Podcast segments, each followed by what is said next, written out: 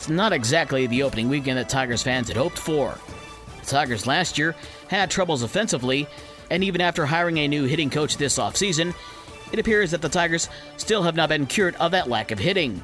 Rays pitcher Jeffrey Springs threw six innings of no hit baseball until Riley Greene's infield single in the seventh, as Tampa Bay beat Detroit 5 1 to pull off a three game sweep.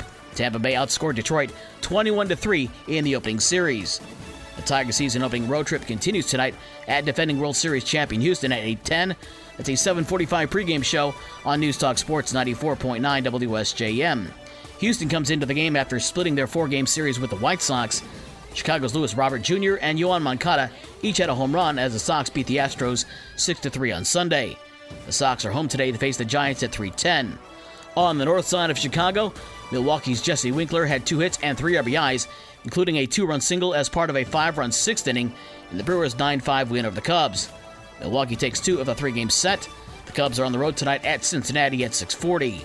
The college basketball season comes to an end tonight with the NCAA Tournament Championship game at 9:20 between San Diego State and UConn in Houston. The women's season ended yesterday with LSU winning their first national title with a 102-85 win over Iowa. Some more bad news for the Michigan men's basketball team. After Jett Howard declared for the draft and Hunter Dickinson entering the transfer portal, guard Kobe Bufkin announced on Sunday that he'll also enter the NBA draft. NHL last night, Red Wings captain Dylan Larkin scored his second career hat trick to lead Detroit to a 5 2 road win over the Toronto Maple Leafs. NBA Zach LaVine had 36 points and DeMar DeRozan had 31 to lead Chicago to a 128 107 win over Memphis. The Pistons clinch at least a tie for the worst record in the league this season after a 128 102 loss in Orlando. Jalen Suggs had 18 to lead the Magic, and Killian Hayes had a game high 20 points to lead the Pistons, who've lost 20 of their last 21 games. And elsewhere, it was Cleveland with a 115 105 win over the Indiana Pacers. The NBA is off tonight. Sunday in junior college baseball, Lake Michigan College beat Glen Oaks 19 8. The softball doubleheader between LMC and Kalamazoo Valley again was postponed. Today in high school sports and baseball, Eau Claire visits Bridgman.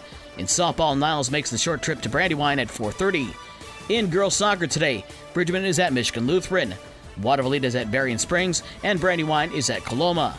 For the rest of the scores from last night and the schedules for today's games, visit the podcast page on this station's website. With your morning sports for Monday, April 3rd, I'm Dave Wolf.